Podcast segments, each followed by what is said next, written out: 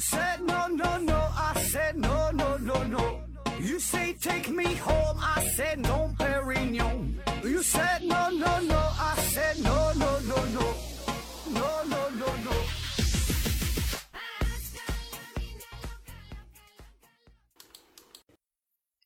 拼命探索，不计后果。欢迎您收听思考盒子。上期节目啊，我提到了一句关于听友见面的事儿，然后呢，很多朋友都很感兴趣的给我留言，呃，问一问什么时候能在他所在的城市举行这么一场见面会呢？啊，想看一看我，看一看回到二零四九的刘老师。呃，这事儿啊，呃，也别着急，以后呢，咱们有都是机会哈，大伙儿都在。都在咱们伟大的祖国，都在这个领域之内，离得也都不算太远，甚至呢，咱们也可能考虑在海外举行几场见面会，这个也不是不可能的。随着咱们公司发展壮大，哈，这个慢慢来。另外呢，就很多朋友想想见我嘛，他见不到真人儿，就想看看我的照片儿，呃，然后我就在我的微信里边报了一张我的照片儿啊，有想见面的朋友呢，先看看我的照片儿，然后再做决定也不迟哈，以免这个。看到真人之后影响食欲，这个，呃，我的微信号是思考盒子的拼音，思思考考科和子子子啊，注意平翘舌发音，里边有一张我的照片儿哈，这个小孩慎慎重点开，嗯，还是先上硬广，之前的四期节目啊，每期都送了一个，呃，送了五个枕边小音箱，一共是送出了二十个，这个就是听友赞助的哈，都全都送出去了，感谢这位听友，大伙儿也向人学习学习啊，多敞亮。嗯，这期节目呢，咱就只剩下九件奖品了：五个美人茶公司提供的茶叶，两个吉安子公司提供的彩妆大礼包，两个马歇尔台灯啊，都是好东西。欢迎大家呢积极的参与，参与的方式呢还是和往常一样啊，留言、转发、截图、截图，然后发到我的微信，我的微信还是那个号：时时考考和和知识，注意平常说发音这个地方。嗯，具体参与的方式有不懂的，第一次参加呢，可以看一看节目下方的简介。呃，另外呢，还是还有一个通知哈，还有一个通知也是重要的事儿，马上就是到呃农历的春节了，这个是咱们最重要、最传统的一个节日。那过年了，呃，还是打算送上一期比较特别的节目，说是特别，其实也是比较俗套的、比较老套的哈。以前也是这么整过，咱也是实在想不出什么新意、什么创新的节目，呃，就还是做一期回答听友问题的这种节目，也算是和大家一个互动吧。那这个问题哈，这个种类不限，可以与科学有关，也可以与科学无关。什么感情的问题呀，这些呢都可以直接呃给我留言。如果你觉得在本期这节目下方留言不太合适的话哈，有一些感情问题很难说出口，嗯，那就可以给我发私信，或者是通过微信的方式发给我。我的微信哈还是那个啊，注意平调舌发音。但是强调一个事儿。呃，关于医学啊，关于疾病啊，特别是涉及到自身的一些疾病的这个问题，呃，您就别问了哈，问了我也会直接忽略掉。那个有病你就去正规的医院找一个正经大夫好好看一看，别听我在这块儿瞎逼逼哈，这个很容易呃延误病情。这看病这个事儿啊，这个这不是闹着玩的，也不能瞎扯淡。呃，还有就是呢，建议大家尽量把问题可以问的详细一点，就是说别问那些什么。呃，宇宙怎么产生的呀？时间的本质是什么呀？这黑洞怎么形成的呀？人类生存有什么有什么重要意义呀？这个最最后的终点是什么呀？这类问题就别问了，这个很难以回答。这个即使你问了呢，你一定也得不到什么满意的答案。就这这么泛泛的问哈，我感觉是没有啥意思。所以说，这个好问题呢，永远比一个答案更重要。你就问一些能有启发性的这个问题啊，能够能够带动大家一起思考。这个这才是一个呃很好的问题哈，嗯，如果大家没有什么特别想问的问题，呃，也欢迎你留言。比如说你有一些埋在心中的话，听咱节目这么多年了，是不是想对我表达一下哈？想想说点啥，呃，也可以留言。然后呢，我把这个留言呢，嗯，念出来，哎，也挺好，和大伙儿分享一下啊。以赞美我几句也行，呃，骂几句呢，哎，也行哈，这个无所谓了哈。对，欢迎大伙儿指正一下，批评一下呗。反正我也不听啊，嗯，这个截止的日期呢，大概就是腊月二十七八左右啊，就没有固定的时间。但是你别太晚了，因为这个预计是在大年三十或者是初一左右，咱就播出这个节目了。嗯，所以呢，你的这个提问咱们还得整理嘛，那个公司文案组还得整理这些问题，然后收集资料、书写文案，挺多事儿啊。特别是现在都都快放假了，现在文案组基本都放假了，现在上上下下呢，连我在在一起，整个公司才不到十个人在工作，所以大家还是抓紧时间留言哈，欢迎大家参与这个活动。那好了，下面咱就是正式开始今天的节目了，继续聊一聊和。呃，数学有关的事儿哈，继续这个数学幽灵系列。嗯，上期聊的是这个派哈派圆周率，今天呢咱们聊聊自然常数 e，e 呀，嗯，a b c d e 哈叫 e 可赛艇哈，e 可赛艇，题目叫 e 可赛艇，其实呢也没有啥一可赛艇哈，没啥特别有意思的内容，这一看这题目。很多朋友 就都知道了，这个又是一个炒冷饭的节目，而且是已经被炒过很多次了。虽然是冷饭，已经快被炒糊了，反复这么炒，基本呢很难再讲出花花来了。就是这些事儿，这个知道的都知道，不知道的呢也不爱听。这这这点玩意儿哈，就这几个主播来来回讲，所以没有办法，这期为了这个节目的延续性哈，还得这么水上一期愣讲啊。所以呢，您觉得这期没有什么意思，不太搞笑的话呢，就自己每隔三五分钟。自己呢，假装笑一下啊，配合一下。那 e 这个事儿啊，e 这个数字啊，自然常数，这个数，嗯，其实很难理解，就跟这个圆周率派相比哈，你看这个派非常直观，非常形象，就是圆的周长和直径的比值，那一看就能明白，一想就能想出来，一算呢就能算出来。那这个 e 是怎么定义的呢？这个是 e 怎么算出来的呢？咱们先看。呃，一个计算哈，这个我教你一个最简单、最简单的办法，怎么算出这个 e，非常非常奇妙。呃，你拿出手机，打开计算器功能，然后你调到科学计算器的模式，科学计算器就不是普通的那种。呃，然后输入一点零零零零一，就是小数点后边呃，一共五位数，就是四个零一个一哈，一点零零零零一。然后呢，计算这个数的九九九九九次幂，就是五个九。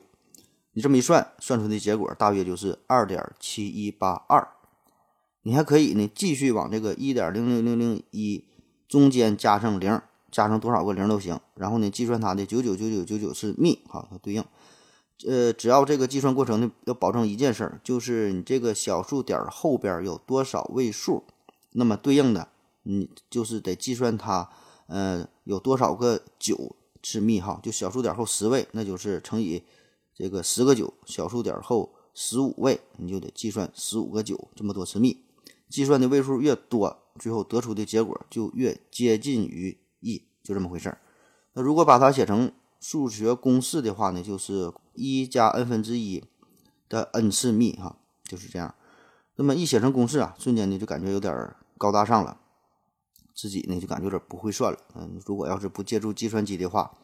别说是让你计算它的基线了，就是算它是否是收敛，你也不会证明哈。嗯，确实，这个这个事儿啊，如果让你愣想的话呢，咱们一般人的头脑是很难想出来。就是说，一加上一个这么无穷小的这么一丢丢的数，然后呢，计算它的无穷多次幂，那到底能算出它是它是多大呢？它是一个无穷大的哈，这个发散的，还是说它会收敛于逐渐趋近于一个固定的数值呢？啊，这个其实咱很难想，没事儿哈，这个不不会算也不丢人，不止你不会算，想当年这个雅各布·伯努利呢，他呢也没算出来，他也只是大致推测了一个这个极限的呃区间，就是大约是二到三之间。那上来先说这么一段儿，就是呢，为了让大家呢有这么一个感性的认识，呃，了解一下这个 e 呀是怎么算出来的。下面呢，咱们就大致按照一个时间的顺序聊一聊关于 e 的历史哈，乱七八糟随便讲一讲。那最早啊，是谁想出 e 这个数呢？这事儿啊，这可老早了，呃，也是直接与咱们的生产生活有关。早在六七千年前，苏美尔人呐，他们呢已经是在两河流域开始建立自己的文明，就非常发达。慢慢的，还出现了这个贸易上的一些往来。那么在这些种种的交换过程当中，就产生了利息的概念。利息，因为你不管跟别人呃借什么东西。呃，都会产生一定的损耗嘛。那么你还给人家的时候呢，就要给人家一定的补偿。那就比如说你跟人家借了这个一百块钱，你还人家的时候呢，也要多还几块钱，对吧？作为一个补偿。因为原来，人家这个这个钱的主人可以利用这个一百块钱赚取更多的钱。而在这个苏美尔的语言当中，利息这个词啊，就是起源于 mas 哈，这个词源呢就是牲畜的幼崽儿，就是这个意思哈，这钱会下崽儿。当然了，后来呢，这个钱呢，这个利息啊，就和这个幼崽没有啥关系了。这就像咱们的金钱，大多数呢都和贝壳的贝有关哈。比如说赌博的赌啊，财产的财呀，贪婪的贪呐，贿赂的贿赂啊。那如果说金融领域第一次重大的创新是货币出现的话，那么第二次重大创新呢，就是利息的出现哈。因为利息的出现呢，会呃激励这个买卖的过程，会刺激消费。那就算是现在呢，也是如此。比如说你有什么想法，有什么好的点子，你想干点什么大事儿，但是呢你没有本钱，那怎么办？你就可以去贷款。你想买房子，想买车，没有钱怎么办？哈，你就去贷款。然后呢，慢慢还人家这个钱，慢慢的连本带利的把这个钱补上，这就是利息。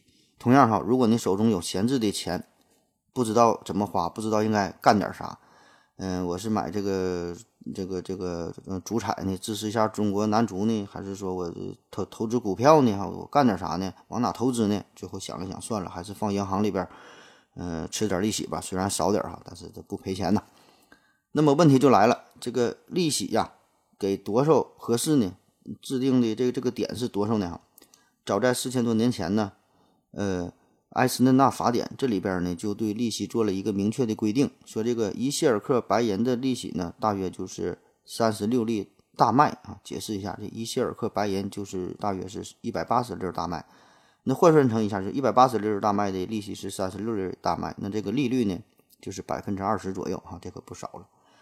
呃，每三百塞拉谷物的利息呢，就是一百塞拉，这可太多了。这个利率就大约达到了百分之三十三点三三三三三，这几乎和现在的三分利差不多了。那民间有说法嘛，叫三分利哈。实际上，这个三分利说的是月利率百分之三，那这个年利率哈，年年利息这就是百分之三十六了。呃，通常就是没有利滚利，就是你要借一万的话，你就得相当于还人家一万三千六啊，不少钱。当然，对于利息这个事儿啊，也是一直受到很多人的诟病。就到底应不应该还利息啊？比如说这个柏拉图，他就明确表示过，他就觉得这个利息啊会养成人们非常贪婪的思想，所以呢，可以借钱哈，借钱这事儿没错，但是呢，你借多少钱就还多少钱，就把这本金还上就好了，不应该有利息的存在。那同样呢，这个亚里士多德呢也表示过，说这个利息呢是货币产生货币的过程。这事儿呢，这本身就是违反大自然的规律，所以呢，也不应该有利息。可是，不管这些大神呐，呃，怎么拒绝利息这个事儿，利息呢，它还是会存在的。一代又一代的商人，这很多的大资本家，就是利用放贷呀、收利息的这个方式，无情的、贪婪的，呃，吸吮着这个穷苦老百姓的血液。但是啊，大家对于利息的计算，还是长时间、长时间上都是停留在比较表浅的这个层次，哈，这么。嗯，几千年过去都是如此，直到这个时候是这个雅各布·伯努利出现。雅各布·伯努利哈，这个这这人咱之前专门说过，这个伯努利家族非常有名。雅各布·伯努利他就是大哥，他有个弟弟叫约翰·伯努利，约翰·伯努利还有个儿子叫做丹尼尔·伯努利啊。这仨人都是家族中最有名的三个人，最有代表性的三个人。同时呢，这个约翰·伯努利呢，他还是欧拉的老师哈，大概就是这么个关系。那当时呢，这个雅各布·伯努利他就在考虑这样一个关于利息的问题，一种呃福利的计算哈。稍微解释一下啥叫福利，呃，不是说你留下邮箱我给你发福利哈，发什么过年了发点福利，发点种子，这不是，其实我发音也不对哈，不应该叫做福利，应该叫复利，复复杂的复哈，咱经常发音不准就服了。嗯，复利，啥是复利呢？与之对应的就叫做单利。先说这简单的单利。这是最简单也是最好算的，很好理解。比如说，你往银行里边存了一百块钱，月利率是百分之十，注意要是月利率。那么按照这个单利来算的话，每个月银行都会支付你十块钱的利息。这样呢，一年下来，那你一共呢就会得到一百二十块钱的利息。这就是单利呗，哈，一个月十块钱，一个月十块钱，就这么算。那这个复利呢就比较复杂了。这个利息呀，除了会根据本金计算以外，新得到的利息这个钱，同样呢，也可以在此后产生利息，还是这一百块钱你存入银行，月利率还是百分之十，那么如果要是按照这个复利来来计算的话，一个月之后你不就得到十块钱的利息了吗？那此时呢，你就有一百一十块钱。那么下个月再产生的利息就是这一百一十块钱的百分之十，也就是下个月你得到了十一块钱的利息。那此时呢，你一共拥有了一百二十一块钱，对吧？那再下个月产生的利息呢，就是这一百二十一块钱的百分之十哈，作为新的利息。那以此类推，每次新产生的利息都会叠加叠加起来。然后呢，产生更多的利息，这所以这就叫利滚利哈，也叫驴打滚儿，还行哈。到目前为止，咱还能听得懂。下面就是今天重点的内容了哈。其实今天东西压缩一下，就五分钟就能讲明白哈，非得给你抻成抻成快一个点儿了。下面说这个重点，我们考虑这样一种情况，比如说有一个银行为了争夺客户啊，可能是年底为了冲冲业绩，或者是可能是银行的行长。他这个妻子啊，给他生了一个大胖小子，行长非常高兴，推出了一档年利率达到百分之百的活动啊！注意是年利率百分之百，这啥意思？也就意味着，如果你存入这家银行一百块钱，那么一年之后，除了本金的一百块钱之外，你还会再得到这一百块钱，也就是一年你啥也不干，你的资产就翻了一半哈，你的身价就达到了二百块钱了。注意哈，必须得存满一年才行，你中间。半年取出来，十个月取出来，十一个月取出来啊，十一月零二十九天取出来，那那人家不给你利息，必须得存满一年，所以叫年利率百分之百。那好了，此时啊，这个银行的这这个竞争也是非常激烈哈。另外一家银行，另外一家银行可能是这个行长的媳妇给他生了一对双胞胎，行长非常高兴，他呢也推出了一种业务，跟你跟之前这个银行呢来竞争。同样哈，这个年利率不变，还是百分之百。但是呢，它有另外一项优惠政策，就是每半年就可以给你一次利息，每半年可以给你一次利息。乍一听，跟之前没有啥区别，这年利率不都是百分之百吗？这这这有有啥区别呢？你再仔细寻思一下，这俩呢还真就不一样。就还还比如说，你存这一百块钱，一百块钱年利率百分之百，那你这个利息就是一百块钱嘛，对吧？所以呢，如果要是按照这个半年就能。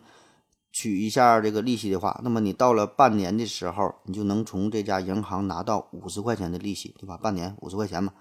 那然后这个五十块钱的利息可以在下半年再次产生利息，这就比一年才得到一次利息有更大的优惠。可以简单的算一下啊，原来一百块钱，半年之后产生五十块钱利息，此时你就有一百五十块钱了。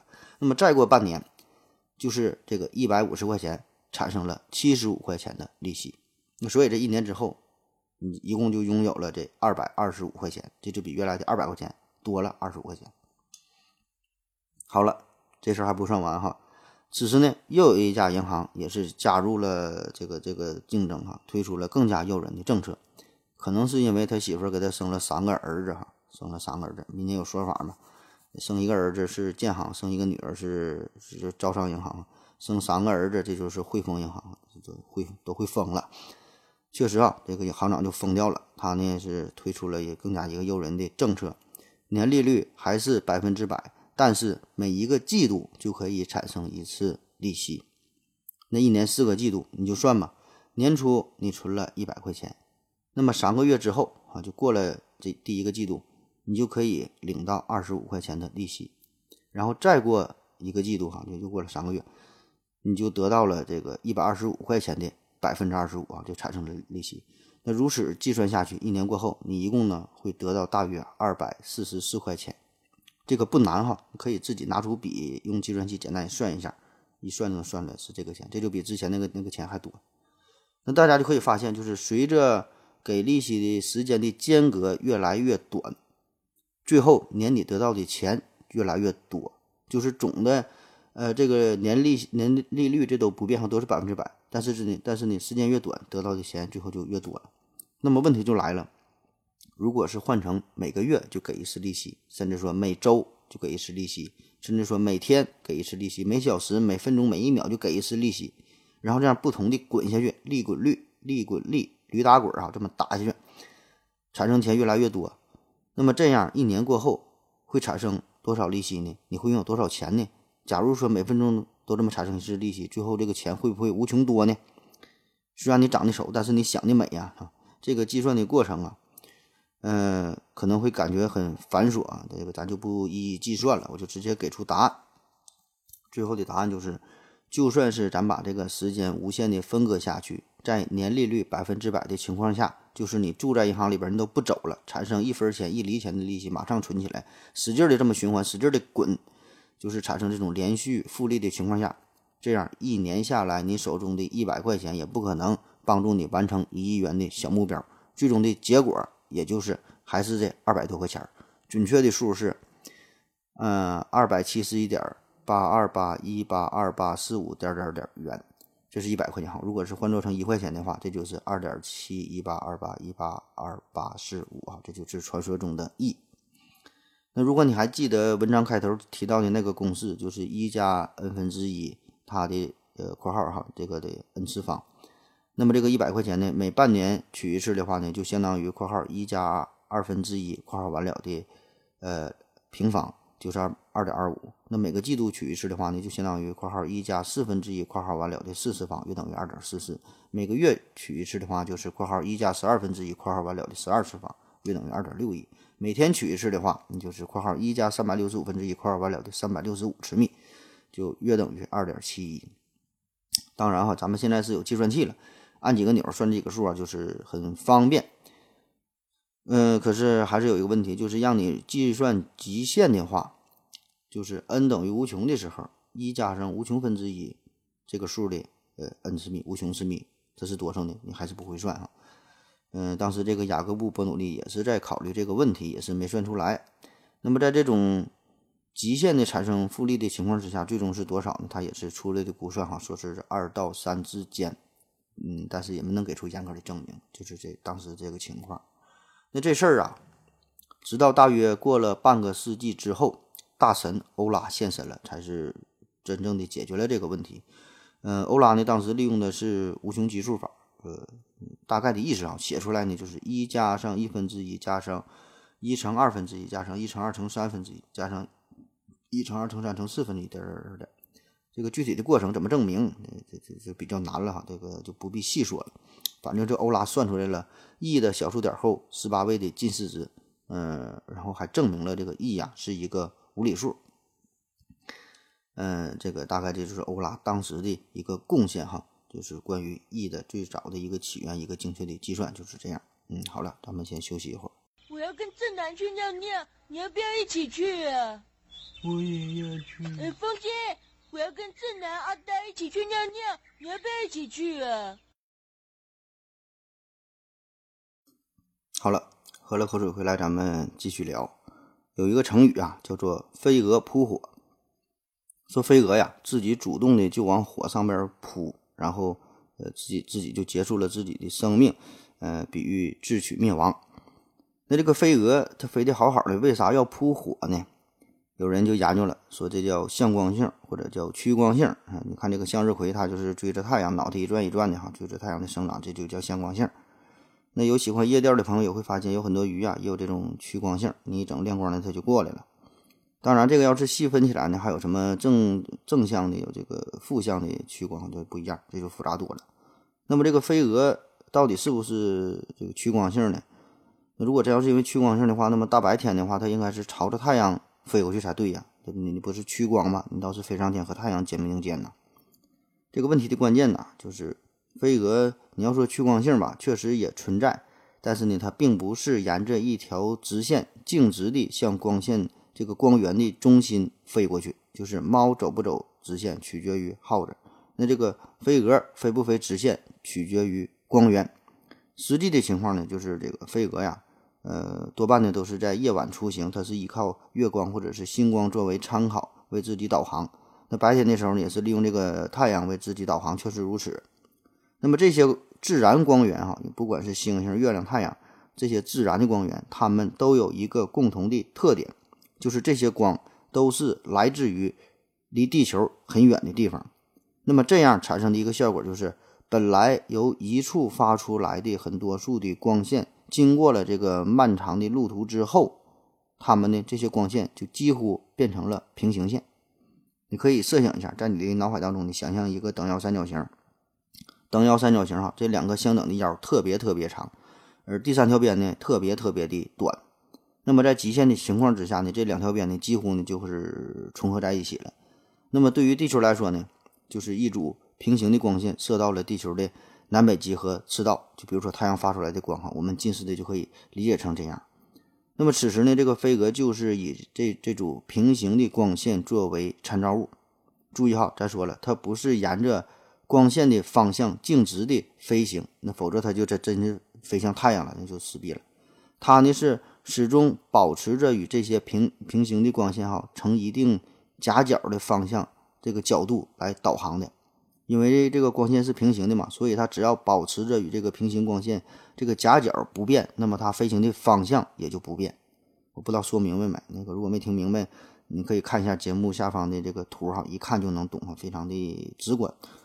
那以上呢，咱说的是这个飞蛾在自然情况之下它正常飞行的状态。自然情况之下，就是没有没有没有人呗，没有人类。但是这个人类一出现之后，人类学会了使用火，这就完全打破了飞蛾的既有认知。最重要的一个问题就是，人造光源这个光源，不管是蜡烛，不管是灯光，不管是什么光，这种人造光源。与自然光源最大的区别就是，人造光源与飞蛾的距离太近了，太近了。所以呢，形成的这个光，它发出的这个光线，就是以一点为中心向四周发散出来的，它就不是平行的光线了啊，它是有有有一个中心，有一个光源中心。但是飞蛾不知道这事儿啊，它不知道你们人类还研究出来这这种玩意儿，它还是按照与光线保持一定的角度在飞行这个规则。那以为这样呢，就就就还是。自己还是沿直线飞行，对吧？因为保持角度不变的，对吧？你光飞行那个就平行的，那我就是沿直线飞呗。哎，可是这个飞向人类制造的这个光源，哎，不不不对劲儿啊！怎么越飞越热呢？哈，越飞越亮呢？哎，咋回事哈？哎，我我我我咋飞不起来了呢？我这绑着我咋咋着火了呢？然后就一头扎进了火堆里，人们就管这个就叫做飞蛾扑火。那么最后它飞行的这个路线哈，就是呃这一个一个一个一个圈儿哈，一个一个圆圈儿，嗯，学名呢就叫做等角螺线。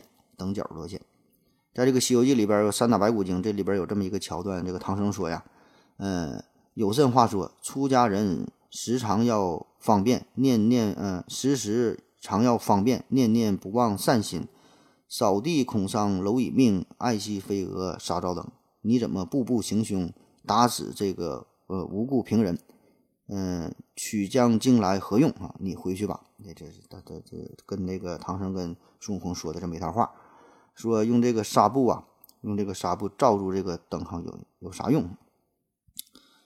嗯，这是治标不治本嘛。你看人家这个飞蛾呀，它是花了亿万年的时间才演化出来，才找到了一种利用自然光源导航一个很好的办法啊。人家飞的挺好的，然后你偏点一个灯，给人家就整蒙圈了，不知道咋飞好了。你还巴巴的以慈悲为怀，还拿这个纱布给罩上了哈，这治标不治本，罩上也没有用哈，人还是不会飞呀，慈悲个粑粑哈，你就不该使用火，你就不该进化，不该直立行走啊，呼出二氧化碳都都都影响大气哈。那么说了这么半天啊，这里边跟这个自然常数 e 有啥关系呢？就是这个飞蛾呀，它生命最后的这个死亡曲线叫做等角螺线嘛，也也叫做对数曲线哈。这个线如果用公式表达出来，就是 r 等于 a 乘以 e 的 b 德的次幂哈。嗯，这里边 a 和 b 呢是系数，r 呢是螺线上的点到坐标原点的距离，这个德塔呢就是转角。呃，当然了，具体咋回事呢，咱就不用管了，毕竟这式子是超出了咱们多数人的认知哈，咱也不会啊。重点就是这个公式当中呢，就包括了自然常数 e 哈，有这个 e，咱就说这个事儿。所以这个不管是飞蛾啊，还是这个鹦鹉螺的外壳的切面啊，都是呈现出了这种优美的叫等角螺线。嗯，还有这个自然当中的热带气旋、温带气旋的这个外观也是近似于等角螺线。就连这个呃星系哈，这个漩涡星系的旋臂，哎，也是这个等角螺线的这个形式。这类曲线嘛，可以说在自然界当中是随处可见。这些东西呢，都和 E 有关。那为啥我说哈？这些东西都是近似的，和等角螺线相似。因为这个螺线呢分好多种，除了等角螺线，还有这个什么阿基米德螺线啊等等别别的什么螺线。那对于咱们外行人来说呢，看起来基本没有啥区别啊，都都都差不多，都这么一圈连着一圈的。但是本质上呢却不一样啊，反正我们不一样。那具体到每一个螺线，严格的严格来说呀，都需要一个准确的证明才行。这个呢咱就不去证明了哈，毕竟我也不会。那么在这个自然界当中。为什么这么多自然现象和等角螺线有关呢？其实也很好理解，就是还是拿这个飞鸽举例子哈，它叫等角螺线，等角螺线特点就是等角呗。咱就回忆一下，飞蛾飞行的时候与光线保持的角度不变，所以叫做等角。但是很多时候呢，周围的环境并不稳定，结果就是很多本来这种直线的运动就变成了等角螺线运动哈，因为它的这个参照物就发生了改变了嘛。对对，但是它为了保持角度不变哈，最终呢，它就形成了这个这个状态。比如说，在这个理想状态之下，这个流体呢应该是做直线运动的，但是呢，在自然在这个地球自转哈等等这些自然因素作用的影响之下，就会像飞蛾一样形成类似于等角螺线的这个形状。呃，还有天上的台风啊，水中的这个漩涡哈，这就这些嘛，它都是如此。可是这个自然界当中实际情况呢，要比这个要复杂，影响因素很多，所以说只是近似的是等角螺线这回事儿。那关于这个呃等角螺线，还有这么一个段子啊，不知道是真假。说当年这个笛卡尔是最早发现了等角螺线，之后呢，还是这个雅各布·伯努利，他呢是做出了深深入的研究，并且呢发现了它许多非常优美的性质，很多特点。他也非常喜欢等角螺线，所以呢就跟人家说了，告诉告诉他媳妇儿，告诉家人说，等我死了，呃，就在我的墓碑上啊刻上呃等角螺线，然后呢这个墓志铭呢还要写上，纵使改变依然故我。就啥意思啊？因为这个等角螺线它有这么这么这么一个特点，就是经过各种适当的变换之后，它还是等角螺线。这个与它本身数学一些性质有关哈，就具体不说了。反正就反正就是它这个等角螺线非常优美吧。这个雅各布·伯努利很喜欢，有很多大咖都这样，都喜欢在自己的墓碑上，呃，刻上自己的小发明、小创造。那比如说这个阿基米德啊，他就喜欢这个在墓碑上要刻上这个呃圆柱绒球这个事儿。呃，高斯呢是这个是正十七边形哈，还有这个丢番图啊，丢番图他列了一个方程式，算算活多大岁数。还有鲁道夫啊，上期计算圆周率这位哈也是。这个雅各布·伯努利呢，他这个想法很好啊，刻这个等角螺线。但是呢，负责制作墓碑的这帮人就是石匠哈，大老粗哈，也不是数学家，不是专家，也不懂啊。所以呢，最后呢，确实是刻上了一个螺线，他是刻的是这个就前头说的阿基米德螺线。如果这个雅各布·伯努利真有在天之灵的话呀，这棺材板估计是按不住了。不过呢，其实也无所谓，这也是雅各布·伯努利算是用自己的生命哈向大神阿基米德致敬。哎呀，说了这么半天啊，下面咱们介绍这么个事儿，就是这个 E 呀，为啥叫 E 哈？为啥叫自然常数？它这个名儿是怎么起的呢？啊，这 E 和自然常数怎么来的？那先说说为啥叫 E 哈？A B C D E 第五个字母。这个说法啊，流传的观观点呢，呃，很多。有一个最广为流传的说法，就是说这个与欧拉有关，E 啊和欧拉有关，因为欧拉是最初，呃，对这个 E 的研究做出重重大贡献嘛，然后精确的算出了小数点后很多位。那在这里呢，告诉大家一个秘密，就是欧拉呀，欧拉他不姓欧哈，当然欧拉他也不姓拉，他这个名啊，他叫莱昂纳德·欧拉哈，人家姓欧拉，他的姓就是欧拉。用英文写出来呢就是欧拉哈，E U L E R 哈，欧拉这个 E 呀，就是欧拉这个这个名这个单词的首字母就是 E，对吧？因为这个欧拉对这个自然常数 E 做出了很重要的贡献嘛，就就纪念他，就用 E 哈，有这么说的。在这个一七三六年呢，欧拉出版了一个巨著，叫做《力学》这本书，然后呢，E 作为自然常数第一次出现在出版物当中。嗯，但是事事实上哈，至于这个头文字 E 哈到底是否代表着欧拉的姓氏，这事儿呢也是一直存在争议。虽然很多人这么说，但是有有些人呢就是提出了反对的观点，因为这个呢并不符合欧拉的性格。就欧拉这个人啊，如果你呃看过一些著作、一些传记的话，就知道他呃一一直生活非常的坎坷，从小也是吃苦，然后。呃，眼睛呢也是不太好，然后性格呢也是比较内向，就这人非常的谦虚。虽然在数学上的，呃，这个功绩非常非常大，好，这人非常低调，非常谦虚，不是那种特喜欢，呃，浮夸呀、张扬的人儿。嗯，也不太可能哈，他为了纪念自己，还用这个 E 呀，用自己的这个姓名第一个字母哈，纪纪念纪念这个自然常数啊，就不不太可能不符合他的性格。嗯，当然了，这个一个人真要是像欧拉就达到他这种档次的话，其实真是不需要怎么张扬了哈。后世随便什么公式、什么定理、什么方程的，都都得都得找到他，都得用他命名。所以说，这个叫饱满的麦穗总是把头哈得得低得很低啊。嗯，这个是一种传说。另外还有一种说法，说这个 e 呢是来源于指数，指数这个单词，呃，ex exponent，exponent 这个第一个字母呢就是 e。嗯，还有一种说法，是我比较倾向于这种说法，非常简单，就是 a b c d 这四个字母都是非常常用的，在数学当中常用的字母你，画个三角形 a b c 哈，嗯，画个正方形 a b c d。所以呢，这个 a b c d 四个字母都用了，这个 e 呀就算是。呃，第一个不是特别被常用到的字母，当时呢，这欧拉可能就随便这么一写，就用这个 e 代表这个数吧，然后就流传下来了，没没有那么多典故，没有那么多事儿，都都是比较随意的。嗯，那说完这个 e 啊，再说说这个自然常数，为啥叫自然常数？你听这个名，自然常数，这个名可是了不得啊，这个评价太高了。你看，先说啥叫常数？常数，常数，常啊，恒常不变哈，就是固定不变的数，就常数。圆周率派哈，这就是个常数；黄金比例这个就是个常数。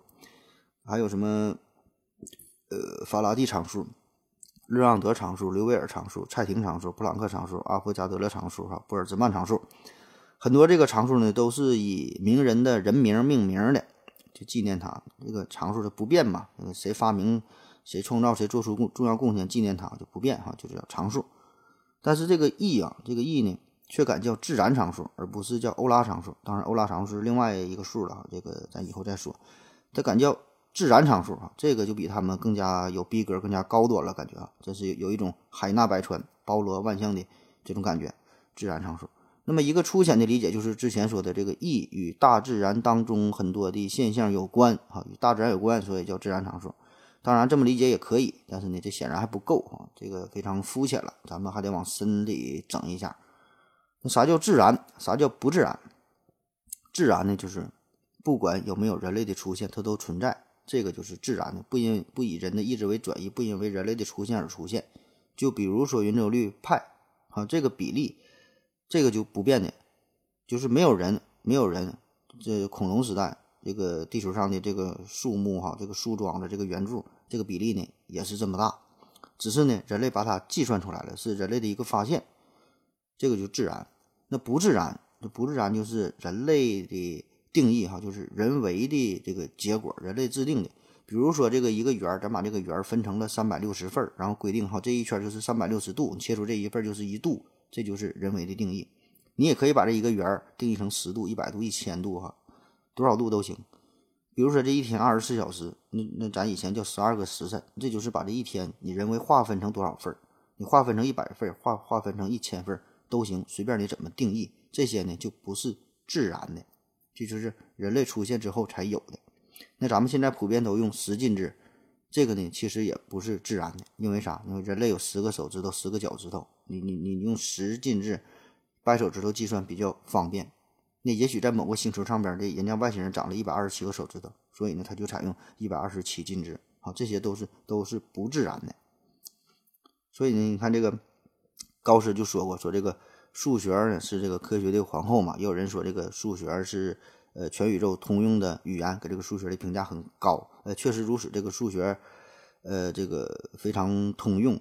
嗯，在全宇宙呢可能都会使用到数学。可是呢，这个数学哈并不是说都是自然的。就我们接触到的数学，很大程度上都是经过加工、经过改造的数学，都是为了。呃，咱们人类哈去研究宇宙、研究自然是改造过的一种工具哈，这些东西都是一种人为的，就是和呃最纯真的、最原本的这个数学是不一样的啊。咱接触到这些东西，而这个自然常数 e 还有说的这个派哈，这些就是与人类存在无关的数值哈，并不是因为人类的存在，呃。它就会改变，就人类消失了，它还会存在，还会有这个数。你定不定义，它它都是这个数哈，并不以人的意志为转移。人类只能去计算它，只能去找寻它，但是呢，不能改变它。那如果说这个数学是全宇宙通用的语言的话，哈，那么也也只是说，就类似于圆周率派还有自然常数 e 这些数值，这些才是全宇宙通用的语言，它才有这种超乎人类的这种高等的品质。好了，咱们再休息一会儿。我要跟正南去尿尿。你要不要一起去啊？我也要去。哎，风心，我要跟正南、阿呆一起去尿尿，你要不要一起去啊？好了，尿了个尿回来，咱们继续聊。呃，下面呢说说关于 e 在实际的生产生活当中的一些应用。嗯，它这个应用是特别的广泛啊，这在数学领域本身，这咱就不用多说了。其他方面，物理啊、化学、生物、经济啊、人口增长等等，方方面面都会有所涉及。但是确实啊，这个专业性都很强，涉及到这个亿的计算，呃，可以说都不简单，都会超过了咱们多数人这个数学的这个能力啊。说太多也没有意思，咱就蜻蜓点水的挑几个比较有意思的，主要咱就是讲讲故事吧。一个呢，就是在考古方面，在这个考古学上，经常呢会遇到关于断代的问题。断代呀，就是找两个专家，你们劳驾您看看啊，这是这是东周的还是西周的还是上周的？看看这个时间。那有一个很有用、很常用的办法，就是用碳十四进行断代。碳十四啊，这个咱以前也说过。这个呢，最早是由美国的威拉德利比他呢提出来的。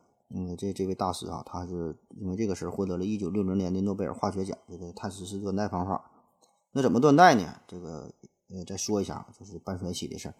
在这个自然界当中啊，这个碳元素呢有三种同位素哈，稳定的有碳十二、碳十三，还有一种不稳定的有放射性的就是碳十四。碳十四，这个碳十二呢是最多，它的相对丰度呢是接近于百分之九十九，然后这个碳十四呢只有很小的一小部分，非常少。这个碳十四啊，它呢产生是因为空气中的氮原子受到宇宙射线的轰击形成的，这么形成的。但是呢，它不稳定，它呢还会丢掉两个中子，然后呢衰变成碳十二，就这么一个转变的过程。但是对于一个活着的生物，带毛喘气儿的后会呼吸的，它的体内的呃碳十二和十四呢是一直保持着一个平衡的比例，因为你不断的呼吸嘛，你不断的呼吸，这个碳十四衰变变成碳十二，但是呢，你还会吸入。新的碳十四就维持着这个比例的平衡，这么回事儿。不管是花花草草还是小朋友哈，只要会呼吸的、带毛喘气儿的、活着的，都是如此。可是呢，一旦一个动物死掉了，它这个呼吸就停止了，就不再从空气当中吸入碳十四，而原来身体内保留的这些碳十四就会逐渐的、一点点的衰变哈，一点点的减少。也就是说，这个尸体内的碳十二的比例在上升，碳十四的比例在下降。就这么个变化，那么通过具体比例的这个计算，我们就可以推测出它的死亡时间。这个碳十四的半衰期呢，大约是五千七百年，所以呢，每过五千七百年，它这个含量就是减少一半儿哈。最后咱们一测这个含量的比值，呃，就能得出结果，就就就知道了。那具体的计算，这里边就要用到自然常数 e 这个值了。嗯，还有一个像也是关于判断时间、判断这个年龄的，就是呃画作的判断画作的真伪，有很多绘画啊，有很很多仿制的画、假画，呃，就是也是通过这判断，道理差不多。因为这个画中的颜料啊，通常呢都会含有铅嗯二幺零和这个镭二二六，就是利用这这这两种东西的放射性，就颜料中都有这两种东西，就可以大致判断画作的年代。在这个艺术圈里边啊，有这么一个特别有名的、有意思的以假乱真的事儿。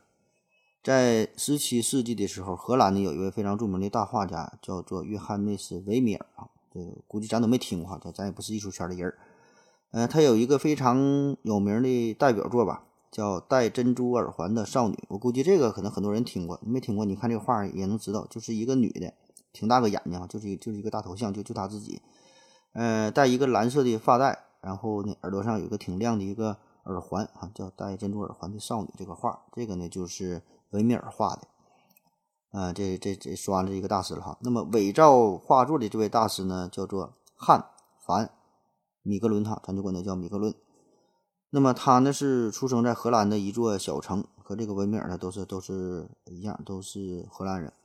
然后这个米格伦呢上学的时候呢，起初是学建筑的。但是他一直还是很喜欢绘画，最终呢还是走上了绘画的道路。长大之后成为一个呃助理画师，助理画师啊，一点点来呗。但是他又画了很多画，都被专业人士评价为说他是一个二流画师的水平，就说其实就不咋地呗。那么这个米格伦哈，他这个自尊心非常强啊，说他不好，他就开始自暴自弃了，就不就不开始好好画画了。那么在他这个。呃，生存的这个时代，米格伦生存的时代，这个时候就是维米尔的画啊，非常的吃香，非常的有名，非常的流行。就他活着的时候没没咋出名哈，他死后已经是二百多年了。这个时候呢，他的画才开始值钱。然后米格伦就开始想了，操，自己他妈的画画不行，那我就仿制吧，我就仿制维米尔的画，看看行不行。哎，没想到他画的这个赝品呢，还真就骗过了专家。于是呢，他就一发不可收拾哈，开始走上了伪造维米尔画作的不归路。呃，同时呢，也算是达到了他自己人生的巅峰。就是最后哈，因为他就画画画伪造这些画嘛，就赚钱赚老了钱了。在欧洲哈，不仅是拥有了五十二栋房子以及十五栋别墅，这些还不算，他的这个画作还得到了希特勒的赏识和认可。希特勒这个人啊，呃，估计大伙儿也都听过，就他这个性格，呃，很扭曲哈，很复杂，还有说他变态的哈。不管咋地，反正他是也可以说是一个艺术家哈。他从小就很喜欢绘画这个事儿，也是收藏了很多的绘画作品。他一直也是立志想要成为一名伟大的艺术家，可是这个水平还是稍微差了一点，所以他就想想算了吧，老子不当艺术家了。嗯，老子干点别的哈，我当不了艺术家，我我也不让你们好好活。最后他最后事儿都都都知道了。可是这个希特勒骨子里啊，还是保持着对于艺术的渴望与热爱，所以呢，他就收藏了大量的这个艺术品吧。而他最喜欢的这个作品，恰恰呢就是这个维米尔的作品。就咱之前说的这位真正的大大画大，他的这个办公室里边呢，起初呢也是摆着维米尔的画。当然，最开始画的这个画啊，只是一个照片呃，然后在二战期间。二战期间可把这个希特勒牛逼坏了哈，就开始德国就是占领了荷兰嘛，然后维米尔的画呢，自然也是成为了纳粹分子猎取的首要目标。那么此时这个米格伦就觉得，哎，呃，到我表演的时候了，他就找到了纳粹的二把手，空军元帅，呃，赫尔曼·格林哈，格林这个人，这个米格伦就跟这个格林说了，说呀，我手中有一幅维米尔的传世的巨作，叫做。呃，耶稣和通奸女人哈，有这个画，名画老值钱了，当时的售价就高达六十二万美元。当然了，咱艺术圈的事儿谈钱呐，太低俗哈。我我直接卖给你，你给我钱我也不好意思要哈。咱都是搞搞艺术的，这么的吧，你就拿其他的名画跟我换吧，咱那画换画哈，这这这显得档次高。这个格林，这个他多出名人啊，他也知道自己的老大的希特勒非常喜欢维米尔的作品，于是呢，就用掠夺来的二百多幅真正的名画。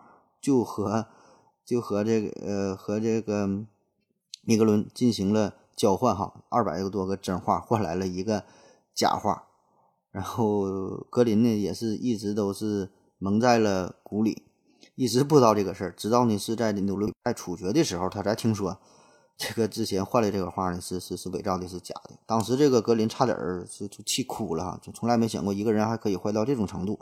这个骗子不可怕，就怕骗子有文化。嗯，这这还不算，就连这个希特勒呢也是被戏弄了，因为当时格林给他画的时候，他还挺高兴哈，合计弄到了真迹，所以也可以说这个米格伦呢，他也算是在艺术战线上用自己独特的方式为全世界的反法西斯战争做出了自己一份应有的贡献。那这个二战结束之后啊，这个米格伦呢却是呃以叛国罪哈锒铛入狱，叛国罪罪名很大。因为呢，就是当时他是说他把这个维米尔的名画卖给了格林嘛。你想想，这个维米尔在荷兰呢可是国宝级的人物，你把自己这个画卖给了纳粹分子，那你这个罪名可就不小了，就是属于和纳粹有这种交易、有有这种来往嘛。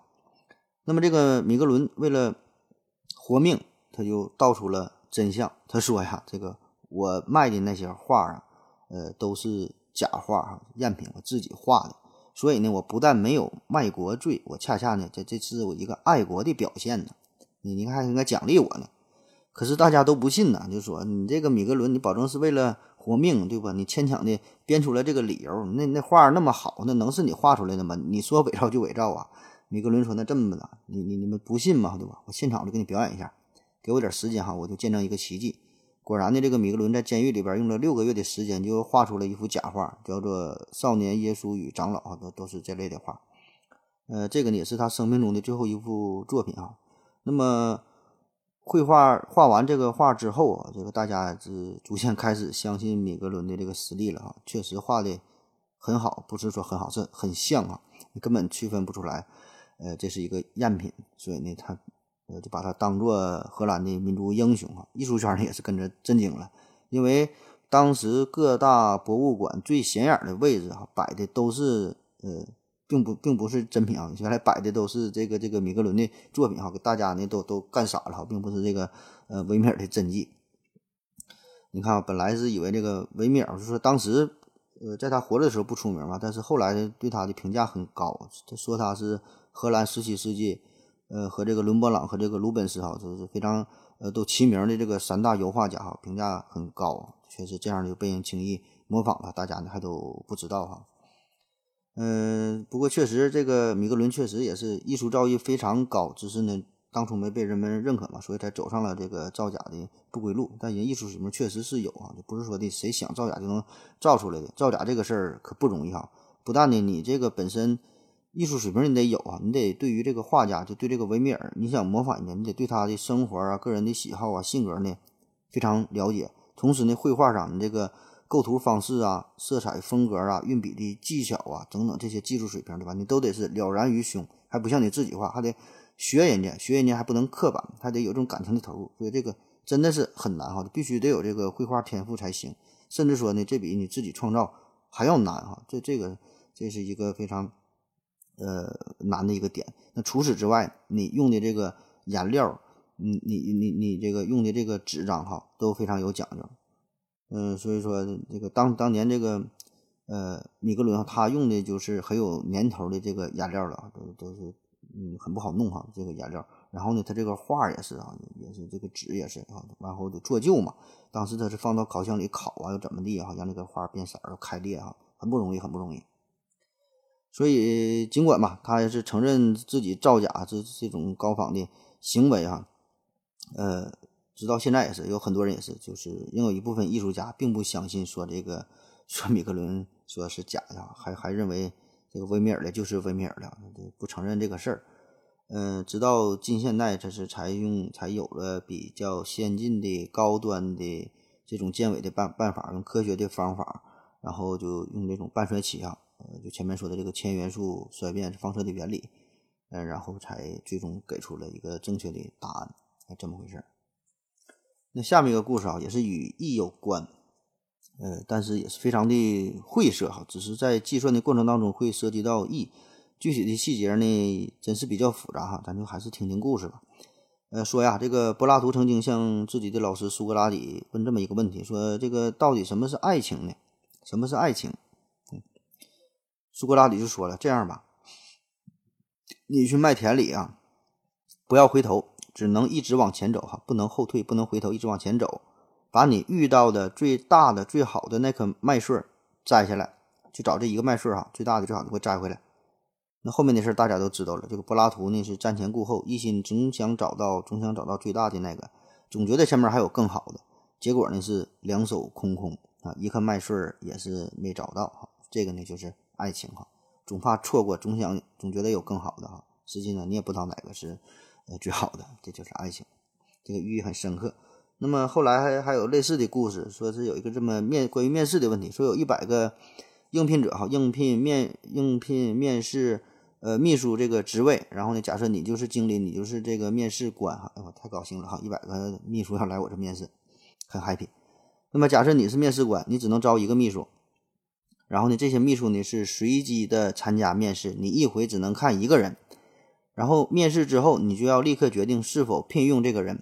如果当时你要是决定不了的话，那么以后嗯就错过了，就不能再聘用了。如果你决定当时就聘用这个人了，这个面试过程就结束了，后面你也不用看了。那如果你你想把所有的面试者都看一遍的话，那么就相当于你拒绝了前面九十九个申请人，最后呢就最后一个人，不管不管他这人好坏哈，你都得用最后一个人，就是这么个要求，就都得录用哈。其实呢，这个这个问题就是和前面说的找麦穗的这是一个道理哈。就是说，你如何决定呢？怎么才能以最大的几率找到合适的人选，找到合适的麦穗呢？其实，嗯，咱们就是不把这个这个本身就是一个科学的问题啊，有一些脑筋急转弯儿，一些一些什么什么抖机灵的回答哈，这这不说这个问题啊，呃，并没有什么非常完美的解决办法，就是咱们理性的思考一下，嗯，其实一个能想到一个办法，也就是咱们先看十个人、二十个人。嗯，五十个人哈，或者是说就是采麦穗的话，就是先走一段路，然后呢，了解一下大致的情况，了解一下这些参试人的水平、麦穗的大小，做到呢心里有点逼数，掌握一个整体整体的水平，就以看过的这些人的呃作为一个整体的一个基准，然后呢，在接下来的这些人当中，那么遇到一个与之前感觉水平非常高的，或者比他还高的这个人哈，那咱就直接录取了。那么这样做呢，虽然并不能保证最优秀的那个人最大的那个麦穗，但是呢，在很大程度上可以说呢，你你找到一个中等偏上的人，这个呢也就足够了哈。生活也就是这样的，别想总找最好的，差不多呢，哎，也就也就行了啊，就就是这回事儿。可是呢，这里就涉及到一个问题了，就是你得先。看看多少个人，先尝尝多少个麦穗儿才合适呢？你是先看十个、三十个、五十个、六十个，这个得怎么算呢？哈，就是说，我看前三十个，不管多好、多多好、多大，我都不选取，我就在后面七十个，嗯，后面七十个里边找啊。那到底是前面的数是多少合适呢？这个答案很简单哈，是三十七个，就是一一一百个人来说就三十七个。嗯，这个三十七这是怎么算的啊？就是用一百除以一，那大约就等于三十七。那如果要是一千个人呢，那么就用一千除以一啊，就得到这个数。同样的，这也适用于前面说找麦穗这个事儿。如果假设这个呃麦田这个田地是五十米长，那么你就用五十除以一哈，最开始得到这个数作为最开始的一个基数，走这么远的路哈，找到一个基本的水平，以这个作为基准，然后呢，在此之后找到。呃，最大的麦穗就是比这个更大或者跟这个接近的，基本的，嗯，就差不多了，就能得出这个结果。那至于为什么这么去算啊，你就甭管了，反正这里边有意。好了，今天最后一个话题，说说对数。对数啊，对数，我估计咱高中过后基本就很少涉涉及到对数了，平时也不用。嗯，其实对数这个，嗯，并不算是什么特别高深的事儿，但确实对于咱们普通老百姓来说，平时。真是用不上啊！平时就是一百以内的加减乘除法，这还得用计算器。感觉这个对数真是不知道高到哪里去了。这个对数啊，就是对求幂的一个逆运算，就像是乘法和除法一样啊。啥意思？比如说二的多少次幂等于八，二的多少次幂等于八？哎，你这么一想，二的三次幂就等于八啊。求三的这个过程，这就是关于对数的一个计算。当然，这是一个极简单的问题啊，咱就理解一下就行了。那问你一个复杂的，比如说三点五的多少次幂等于一百八十二呢？啊，你怎么想你也想不出来啊，谁也不会算，都得用计算器算。那么呢，在这这里边就可以得到一个公式了。如果 a 的 x 次幂等于 n，那么这个 x 就叫做以 a 为底 n 的对数哈。记住，x 等于呃 log a n 啊，就就这么回事儿。就上学的时候咱都学过。对数这个事儿啊，这个其实出现的很长非常晚，在这个数学领域当中出现的非常晚，是在十六世纪末、十七世纪初的时候出现的。呃，当时也是因为一些现实计算的需要才出现的对数，因为当时这个天文呐、航海啊、工程、贸易、军事等等这些方面都是蓬勃的发展，所以呢，改进数字计算方法就成了当务之急，所以呢，就出现了对数，因为这个对对于对数呢有很大的需求嘛。嗯，这时候出现了一个名人，叫做约翰纳皮尔哈，他是为了简化这些计算，就是发明了对数哈，还制作了什么对数表这些事儿。这个可以说是数学圈当中绝对一个一个非常重大的事件。恩格斯就曾经说哈，这个对数的发明、解析几何的创始，还有这个微积分的建立哈，把这个把这三个事儿并称为十七世纪数学的三大成就。那对数这个话题也是非常大哈，里边也是涉及很多事儿哈，很多名人，还有笛卡尔啊、欧拉等等很多很多。那么咱就说说这个对数和自然常数 e 有啥关系吧？因为这些毕竟是 e 的这个主题嘛。就是为了使用和计算的方便，人们呢逐渐就把这个底数啊就给固定下来。这个底数呢就就就是固定在这么几个数，一个呢是以十为底的叫常用对数，还有一个呢是以二为底的对数，还有一个呢就是以这个无理数以这个 e 为底的叫自然对数。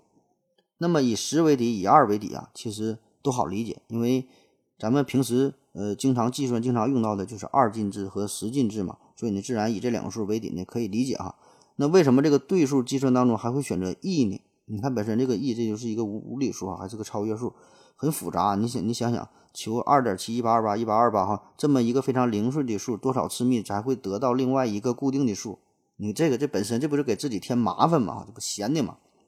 其实呢，还真就不是这样哈，因为前面说了，这个二进制、十进制，这个都是人为设置的，这是都这两个都是不自然的，都是因为人为需要才才才用的这两个数。但是这个 e 就不一样了啊，e 因为它是它是自然的，呃，选择这个 e 作为底数哈，这个绝非是一个偶然的事哈，是慢慢人们计算发现了这个 e 是最最简单的，用 e 为底。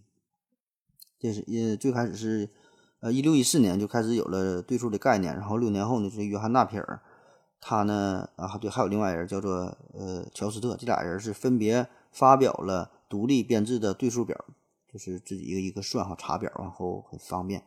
当时呢，就是通过对计算接近一的底数这种大量的成密的运算，然后来呃找到指定的范围和精度的精度的这个这个对数哈，然后还有这个对应的这个真数。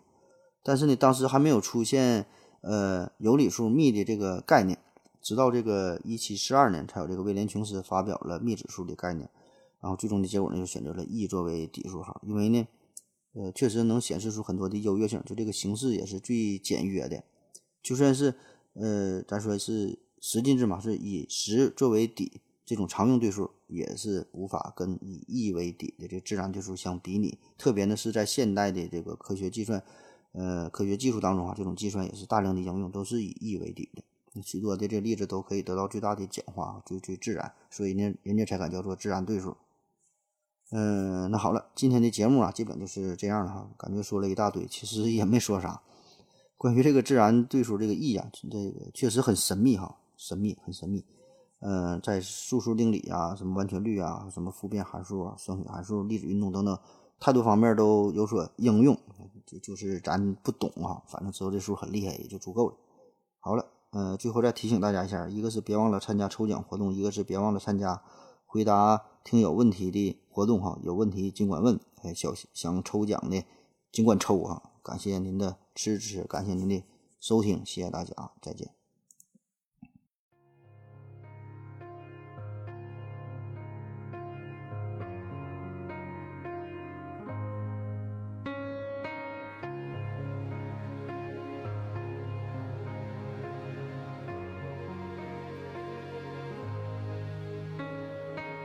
觉就快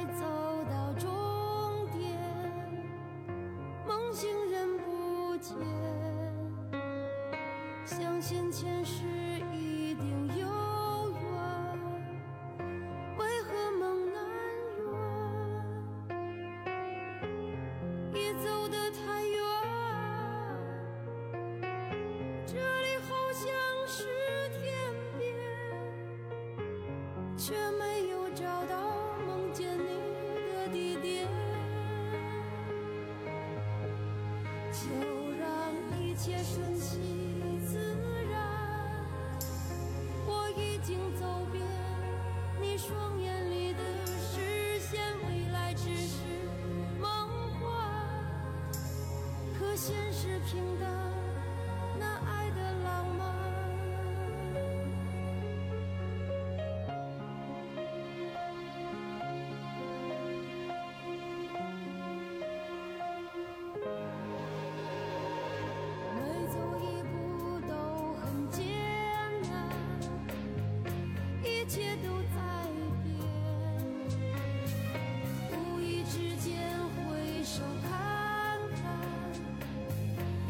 像一瞬间，曾甘心情愿付出所有给明天。